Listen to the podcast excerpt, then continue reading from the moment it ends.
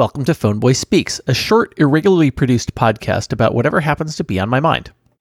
Someone described reading the book by Sinclair Lewis, It Can't Happen Here, as like eating your vegetables. It's, uh, you know, a bit painful, but you should probably do it.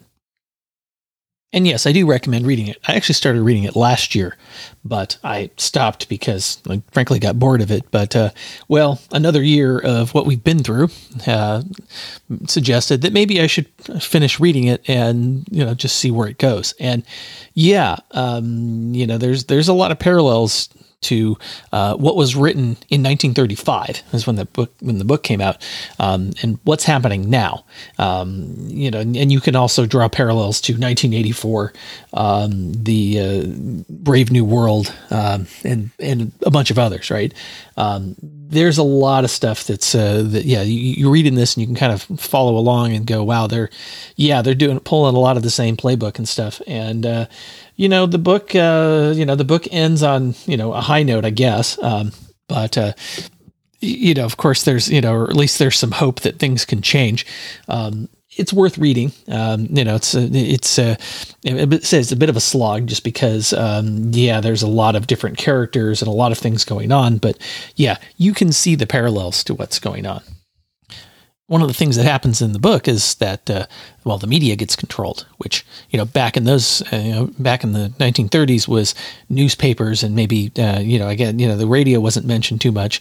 Um, you know maybe maybe a little bit later the television but uh, but yeah there was you know the media of course was very different and yes control you know the more traditional um, you know, I don't know if they, if they wrote uh, "It can't happen here," and the you know, I don't know, they say we're all living, it can't happen here. So uh, it would be, yeah, it's very different. But it seems like all of the sources of information are, uh, well, you know, again, uh, you're centrally controlled, kind of like, you know, you know almost like 1984. Now, um, you know, one of the things that happens in the book is that people try to escape to Canada um, to get to get away from the, um, you know, the what's going on in in, in the United States uh, in this in this book.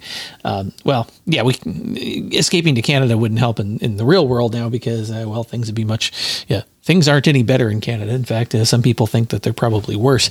But um, yeah, it, this is uh, you know the, the world is definitely a lot more connected, um, and uh, yeah, the say the whole cancel culture and everything is kind of not in this book. But it, yeah, I guess people get sent away to concentration camps. So uh, you know in the book. So um, yeah, it's um, it's definitely an interesting read um, in light of the current circumstances. You know, again, there's a you just just you know, it's it's I don't know. I found it hard to follow at first, which is probably you know I think that's why it, it you know, but, but once the the storylines kind of coalesced and and now and, and, it's very clear the direction things are heading, uh, it becomes much easier. And in a sense, it actually kind of reminds me of a um, a book by Neal Stephenson called Anathem, which is a you know yeah the first third of the book was a, a slog to get through, and then it got really interesting. You know, probably the second you know the second third of the book, and you know was was was a pretty easy read after that. But uh, um, the book's not that long. It's you know it's uh, you know uh, you know it's it's a few hundred pages, uh, whereas Anathem is a lot longer than that.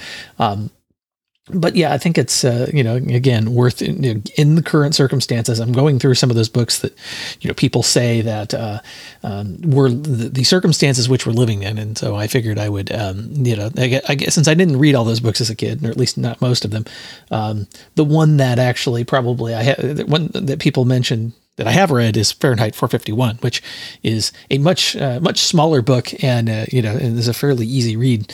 Um, I have read it again as an adult, and I'll probably read it again here uh, again in the current circumstances because yeah, everybody's addicted to their uh, to their telescreens.